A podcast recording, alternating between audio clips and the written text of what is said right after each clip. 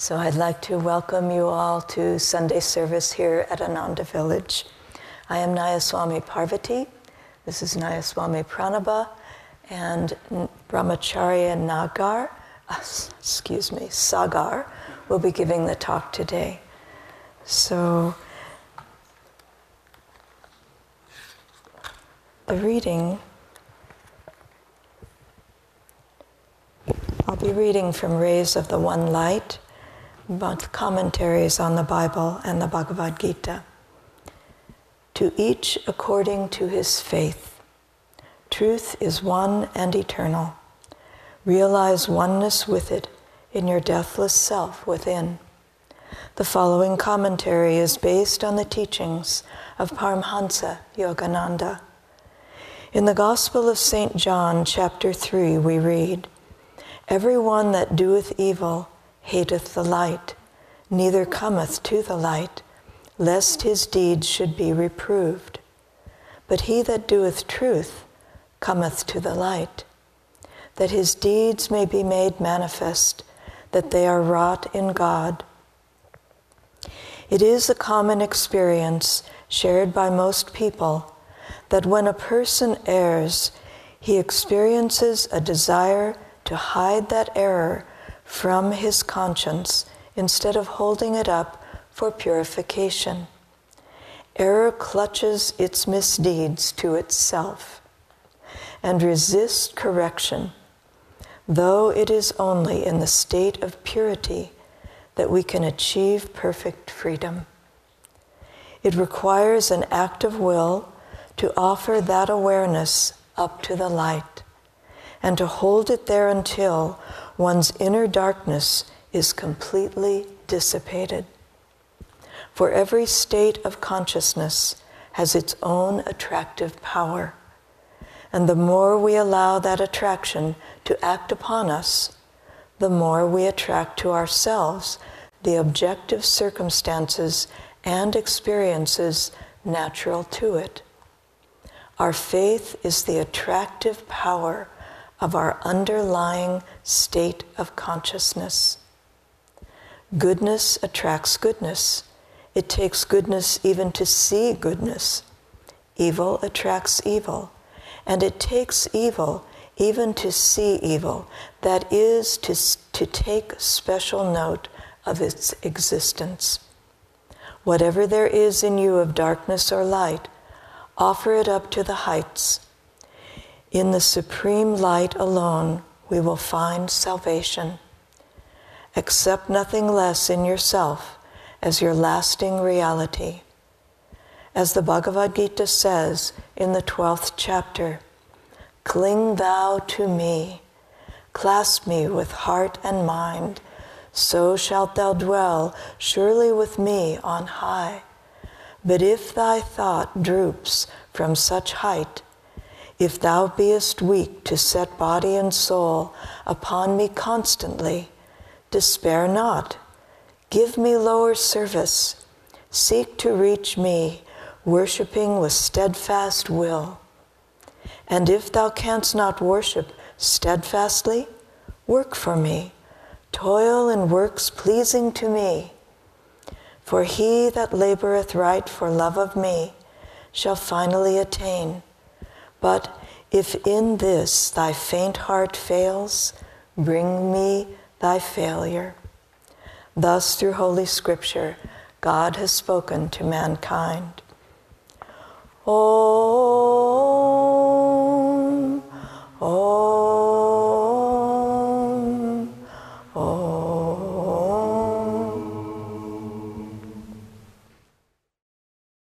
Hello, everyone. It's a joy to be here and to share on this topic to each according to his faith. And I see many new faces here, so it's a joy to have so many guests uh, come visit us in person.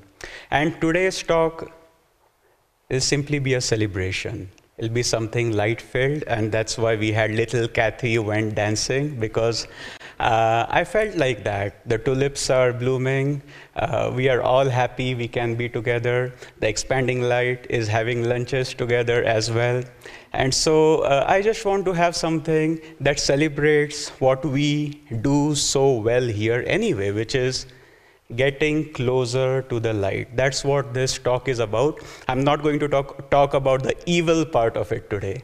But as uh, Swamiji says, it's about getting closer to the light. And Ananda is good at it. You know, that's what our expertise is on.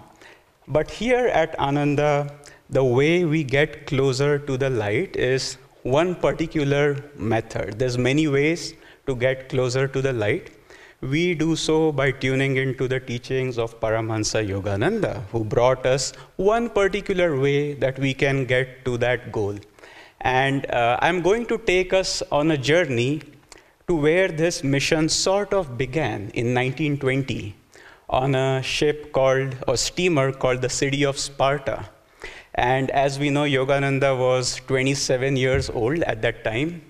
And he had had a vision. He was in India, he was happy there, and he was a headmaster to little school children. And he had a vision where he saw many people in the West, especially, and he felt that the Lord was calling him to the West. And that same afternoon, uh, he re- sort of resigned or handed over his responsibilities as, uh, as the headmaster, as the principal of the school. And he said, I'm going to America. And sure enough, very quickly, he got his passport, he got everything that was needed. World War I had just ended.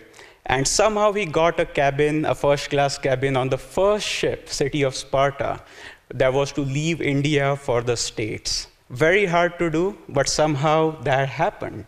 And so he was, he had been nominated again, very surprisingly, uh, because you know he had never done much of public speaking, uh, as the, and he was only 27 uh, intern, as India's representative, one of India's representatives to the International College of Religious Liberals, and which was taking place in Boston. And so while he was on that ship, city of Sparta, as he was docking at Chelsea Harbor, he wrote a poem eh, a few years later. There's a book called Songs of the Soul. And he wrote a poem where he talked about how he felt as the ship was docking at Chelsea Harbor. See, I studied in BU, Boston University, so I have been there. I have been to those places where Yogananda was. And so I've been to Chelsea Harbor also. What I want to do, we always have a poem from Paramahansa Yogananda as a part of the Sunday service. So I want to read to you that particular poem because probably we'll see today that it applies very deeply to you and me. So, this one is called On Coming to the New Old Land, America. Sleeping memories of friends once more to be did greet me sailing over the sea, sensing my coming, the pilgrim land to adore. The distant sleeping shore lay in the twinkling night dim through the vanished light. The breeze wafted strong, strange thoughts that my brain did throng, hopes sweet and richly wrought. The raven winged gloom did perch on the portals of my mind and search my soul, my strength to awe. Yet crowds with joy, oh, then I saw of phantom friends now come to lend their cheer and end my fear. And so it's very sweet. One of Yogananda's role was to become like us. And so he talks about the raven winged gloom that did perch on the portals of my mind and search my soul, my strength to awe. You know, he had this big mission to fulfill. He was only 27 and he played that role. We all know self realized souls are beyond the ability to have gloom, feel fear. In the Samadhi poem, Yogananda says, Spotless is my mental sky, below, ahead, and high above. But still he says, yet, with, yet crowds with joy, oh, then I saw of phantom friends now come to lend their cheer and end my fear. And this is how his mission began, which was to train as many as came to him to get closer to the light. But the way he began that mission again has roots on a particular incident that happened on the ship, the city of Sparta. What happened was uh, somebody on the steamer found out that Yogananda, who had never spoken in English before, and that story is its own story, which we can't talk about so much today, but that Yogananda was the uh, Indian delegate to the International Congress of Religious Liberals. And so they asked him to give a talk. But now, if it were an Indian who had found out that there's somebody who's a delegate to a Congress of Religious Liberals, he would have asked questions such as, you know, what's God's age? What's the Om vibration? How many nadis are there in the astral body? All the things, you know, what was past life like? Why do we reincarnate? What's samadhi? What's sabikalpa samadhi and nirvikalpa samadhi? But fortunately or unfortunately for Paramahansa Yogananda, the person who asked this question was an American, a practical American. And so he didn't ask him to speak about anything related to religion at all. He said, Swami Yogananda, I think I've talked to many other people, all Americans probably, and we have decided we'll all benefit if you give us a talk on the battle of life and how to fight it. You know, so here's a person who's a, a, delegate, he's a Swami in orange, uh, because in the beginning, everybody in India told him, wear your orange robes. Educate the Americans about our religious robes. And so Yogananda said, All right, I'll wear my orange robes everywhere. So they knew, you know, he was a Swami, whatever that meant. But still, this is the topic he was asked to speak on in 1920. And I think that made Yogananda realize that if I am to talk about the goal of self realization, God consciousness, I have to gradually get there. I can't start there. We who read Autobiography of a Yogi, every page in that book is drenched with the search for God, self realization, gurus, and masters. But he only wrote that book in 1946. He passed on in 1952 but he had come to the US in 1920. And so he had to build from the battle of life and how to fight it to the autobiography of a yogi, which was published in 1946, all about cosmic consciousness. The original name of that book was supposed to be The Yogi Christs of India. And so when he came to Boston, very soon he started his spiritual campaigns. He started going to different uh, cities and he started doing these talks. Thousands came to his lectures. But I want to read to you. I have here, and you know, if you want it, I can send these to you later, as you will see. I'm going to read to you some of his newspaper advertisements for the talks he gave when he started. Next step after battle of life and how to fight it. And so let me read to you some of these things law of attracting abundance and health consciously, how to develop personal magnetism, mastering the subconscious by the superconscious, art of attracting prosperity according to uh, superconscious law, spiritual marriage, how to scientifically attract your ideal life companion, how to analyze people at sight using the mental microscope, developing dynamics of divine and real human love, everlasting youth, how to work without fatigue. These are different cities that he's talking about. Living several hundred years in advance of your times. and there's a few more. The dynamic power of will, everlasting youth, now, that's a big one.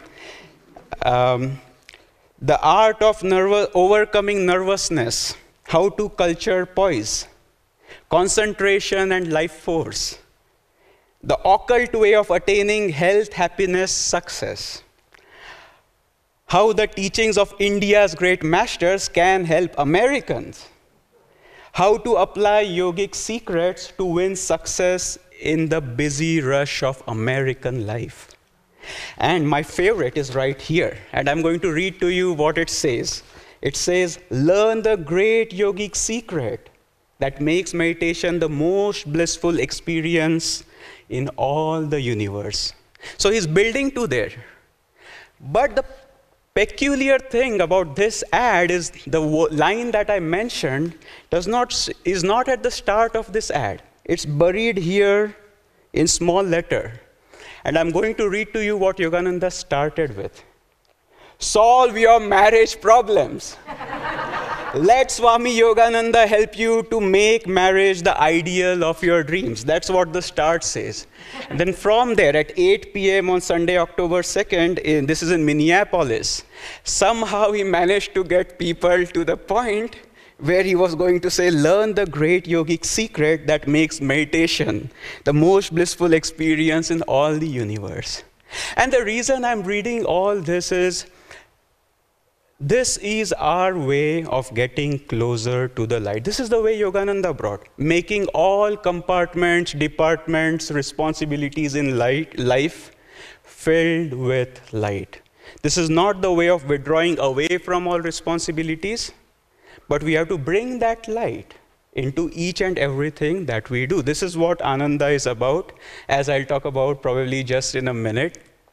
But that's why it's so much fun there's endless opportunity for creativity, for applying these principles as Yogananda did. He wasn't just, it wasn't just whitewash. He really had things to talk about in all those topics that he brought. And as we study, in fact, this is a big scoop. You know, in a couple months, we'll launch this big course called How to Develop Harmonious Relationships with Jyotish and Devi. And these are very important teachings that we'll bring to bear in that aspect of our life. So, anyway, the point here is the way Yogananda taught us is we have to bring that light into all our life different aspects that we have, and we have to become instruments of light. And you know, how many people here, I know many people will think this, especially those who reside here, think of God as our best friend. I'll, maybe I'll see a show of hands. Or our guru as our best friend. Many people do. But what Yogananda also brought was, and this is related to how he named Ananda. Uh, the first name for Ananda, one of the first names was Friends of God. And it's not enough to think of God as our best friend, we have to act on his behalf as instruments of light, friends of God, friends of Yogananda, or friends of whatever mode of approaching light that you feel close to, because I know there are many guests here as well. It's by becoming an instrument of that light that we get closer and closer to that light. And the way to apply that light, it's endless. The opportunity for creativity is endless. And that's why I enjoy this path so much. You know, I really have fun with it. As Kathy was having fun in that little song. And when the robin felt, oh, what can I do? She said, uh, everyone can do something. It's part of God's plan. And Ananda is a wonderful example of this, of people who try and apply these principles and bring light to everything that needs to be done to keep this community, to keep this ray vibrant. And as we do that, we automatically become light filled ourselves. You know, uh, the tulips planting those tulips, making beds here, being at the uh, registration desk, singing, the, uh, singing Swami's music, bringing these principles, because I know many people are online and uh, there are people who live here who have their own jobs, bringing these principles to play, bringing that light to play in your own way, becoming an instrument of it. And this is what Paramahansa Yogananda was asking about in this poem. I said this poem is for you and me because what's he asking for? sleeping memories of friends once more to be. He's talking about his friends. He was seeing all those people in the vision that he had who would come and help him. Friends once more to be. Not new friends necessarily. We have been doing this for a long time. We have been born again. Now, here's the thing many people have heard about Yogananda's vision, where he saw many people. He wasn't just seeing people first that he saw during his uh, lifetime. When he was writing this poem, he wasn't just thinking about the mission in those years until 1952, when he was talking about friends once more to be. And most importantly, now because we, I have this, I'm still locked in ego consciousness. Anything I visualize or do has this notion of distance. I am here in this temple. This row of people is closer to me, that row is farther away, and then there's the last row. And so when I visualize or think about having a vision of many people, I think the same way. Well, there's a front row, second row, third row, fourth row. And when we think about Yogananda's vision, we are hypnotized by our way of thinking, and so it's easy to say, well, the front row is Rajarshi and Swami and all those direct disciples. Then the second row is maybe the founding members of Ananda. The third row is those who came in into the 70s and so on and so forth. And those who came in the 2020s, well, maybe Yogananda barely saw them in that last row there. But divine vision is center everywhere, circumference nowhere. And you know, that's not how Yogananda saw it. Past, present, future, future no more for me, as Yogananda says in his poem Samadhi. And so many of us who have come now are as much needed to keep this work vibrant as those direct disciples were when Yogananda was in the body. Because remember, he's talking about sleeping memories of friends once more to be. This is a very old family. We have been coming and practicing these teachings and doing our part. Yogananda didn't ask for perfection. You know, if my guru had asked me to always be the ideal disciple and do things right and think the highest thoughts, I would say, Sir, I very much want to do it. But unfortunately, I can't. But what did Yogananda ask for all of us? He said, The raven winged gloom did perch on the portals of my mind and search, my soul, my strength to awe. Yet crowds with joy, oh, then I saw of phantom friends now come to lend their cheer and end my fears. I can lend my cheer. Everybody here joyfully does that. This is what Ananda is about. Many people who are still working on their way to perfection, with all their problems, unless there's a few self realized souls here, which there might be. But uh, the most of the people I know are very sincere, very humble. They have their things to work through. It's not always easy being in the community, but there's a decision made that we'll lend our cheer to our friend. We'll be friends to Yogananda. We'll be friends to that light in whatever way we can one day at a time. And I see that again and again. I saw this in India when I served with disciples there. Living in India on the physical plane is not easy, but I would see people come and lend their cheer despite the many problems they had. I came here to Ananda village.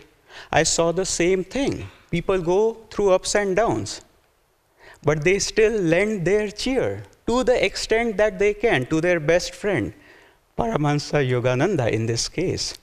And I see that now with people from all over the world because I share these teachings with the online ministry from 50, 60 countries, many cities here in the US where their primary connection is wherever they are, their hearts are with trying to share this light with souls who come to them, with opportunities that come to them despite their own challenges. This is the path to getting closer to the light. Somebody who's already always perfect is the light. He doesn't need this Sunday service. But for you and me, who are doing our best, that's all Paramahansa Yogananda asks. It's a very joyful, joy filled life.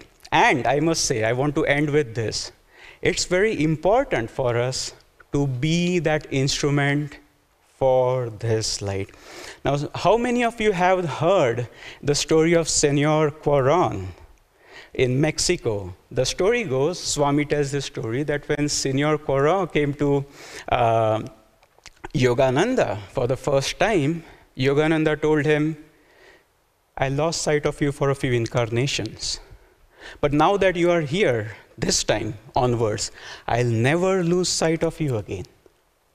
And Senor Cuaron would often remind Yogananda, Sir, remember your promise. And Yogananda would say, Never again. I'll never lose sight of you again. And I can't tell you how many times I would think, What a sweet story. What a beautiful story. Until one day, because one of the courses I have to teach is uh, the discipleship course. I said to myself, but the one thing everybody's always told me, and I tell others now, is the guru never loses sight of the disciple.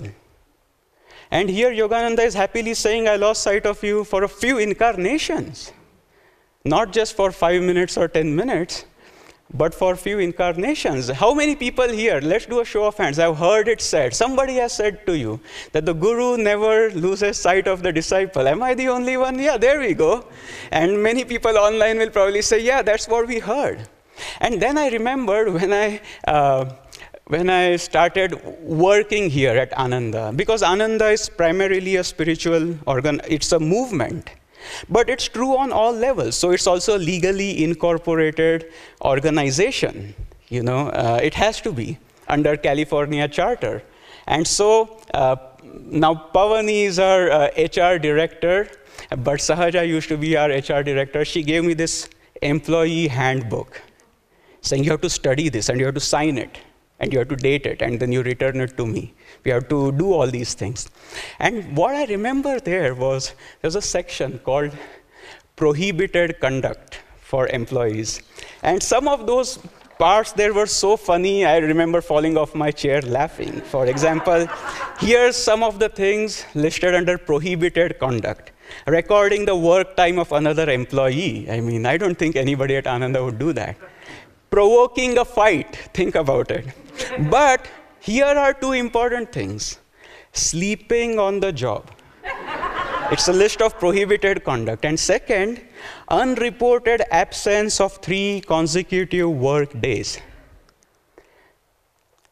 Now, if an ordinary Ananda employee can't be absent for more than three consecutive work days, doesn't it make sense that if the, there was a guideline book for the gurus, losing sight of your disciple for a few lifetimes would be on the list of prohibited conduct for any guru. And of course, again, like I said, Yogananda made himself very human. And what he was actually telling the disciple was not that he was shirking responsibility, but he was saying, in your previous lifetimes, you wanted to do your own thing. And I allowed you to. But now you have evolved your, of your own accord to a point where you'll allow me to help you in each and every lifetime. You'll be with me. And so we have to do our part in tuning into that light. And this is where I want to say again Ananda, the people I have seen here, from long-time disciples to new ones, are very, very, very good at doing that. Everybody I meet here is very humble very authentic, very creative, uh, very, very friendly, supportive, and they are happy to plug in wherever they can. So, what I want to do now is close by reading this poem one last time, but let's close our eyes and let's, let's try to see this 27 year old Yogananda who's um, about to dock at the Chelsea harbor, and this poem that he writes, let's feel that he's seeing all of us, those online, those in India, those in other countries, friends once more to be, all of us as a part, as close to him as any disciple. And in our own way, lending our cheer. So let's feel when he says, I'll read this poem, that he's addressing it thinking about each and every one of us who will watch this Sunday service or not. on coming to the new old land, America. Sleeping memories of friends once more to be did greet me sailing over the sea, sensing my coming the pilgrim land to adore. The distant sleeping shore lay in the twinkling night, dim through the vanished light. The breeze wafted strong, strange thoughts that my brain did throng, hopes sweet and richly wrought the raven winged gloom did perch on the portals of my mind and search my soul, my strength to awe. Yet crowds with joy, oh, then I saw of phantom friends now come to lend their cheer and end my fear. Thank you all.